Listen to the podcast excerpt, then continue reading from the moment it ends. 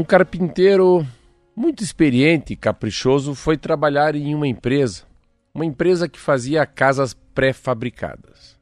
O trabalho dele era montar as casas e ele fazia isso com muito, fazia isso muito bem.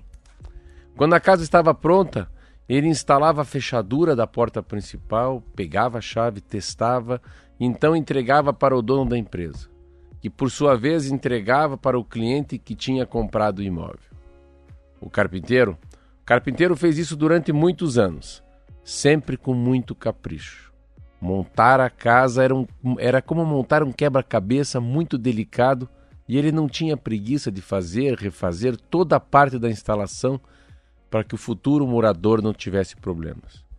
Um dia, um dia o carpinteiro sentiu que era hora de parar e resolveu se aposentar.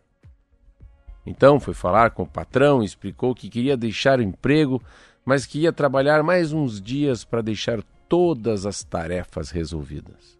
O patrão, o patrão ficou triste, insistiu para ele continuar.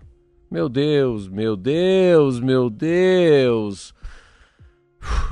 Você é o melhor profissional que eu tenho aqui, eu fico tranquilo que cada cliente vai levar a melhor casa possível.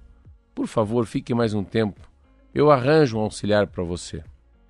O carpinteiro disse que não, que o ciclo dele tinha acabado. Então o patrão disse: só mais um pedido, só mais um pedido então. Faça mais uma casa, que é uma casa muito especial e que eu quero perfeita, por isso só confio em você. O carpinteiro não queria aceitar, mas o patrão insistiu, insistiu, lá foi ele. Foi montar a última casa, o que ia levar mais, ou mais de duas ou três semanas. Só, só que ele não tinha mais vontade de trabalhar.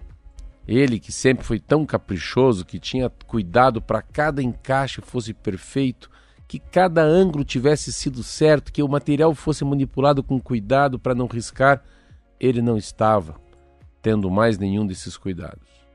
Quando já estava terminando, foi colocar uma janela e a janela não encaixava.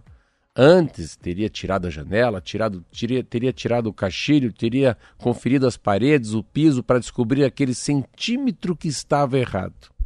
Mas agora, ele tinha pressa e por isso forçou a janela a entrar e encaixar, deu uma trincada na parede, passou uma tinta e ficou assim mesmo. Aí, aí era só colocar a fechadura na porta, ele colocou a fechadura, não encaixou direito. Ele sabia que o problema estava na porta, talvez na parede, mas ia dar muito tempo, muito trabalho localizar o problema e refazer tudo. Por isso ele colocou uma espuma. Uma espuma para forçar a porta, enfiou a fechadura e está pronto. Aí carpinteiro foi, o carpinteiro foi até o dono da empresa pegar a chave. O patrão disse para ele se sentar um pouco.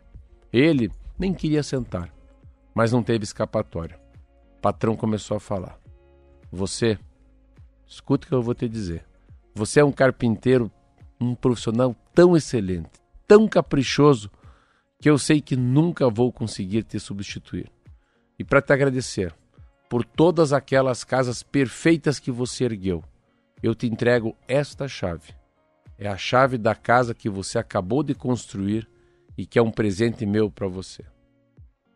Moral da história: a casa que nós estamos construindo agora é a casa do nosso futuro.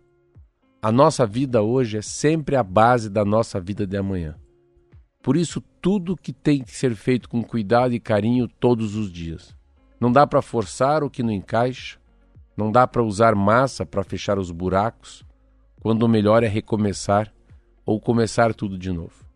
Não dá para esquecer um erro sem pedir desculpas, uma dívida sem pagar, algo que temos que aprender e que empurramos com a barriga. A casa, a casa que nós estamos construindo é onde viveremos e ela pode cair na cabeça se não for bem feita.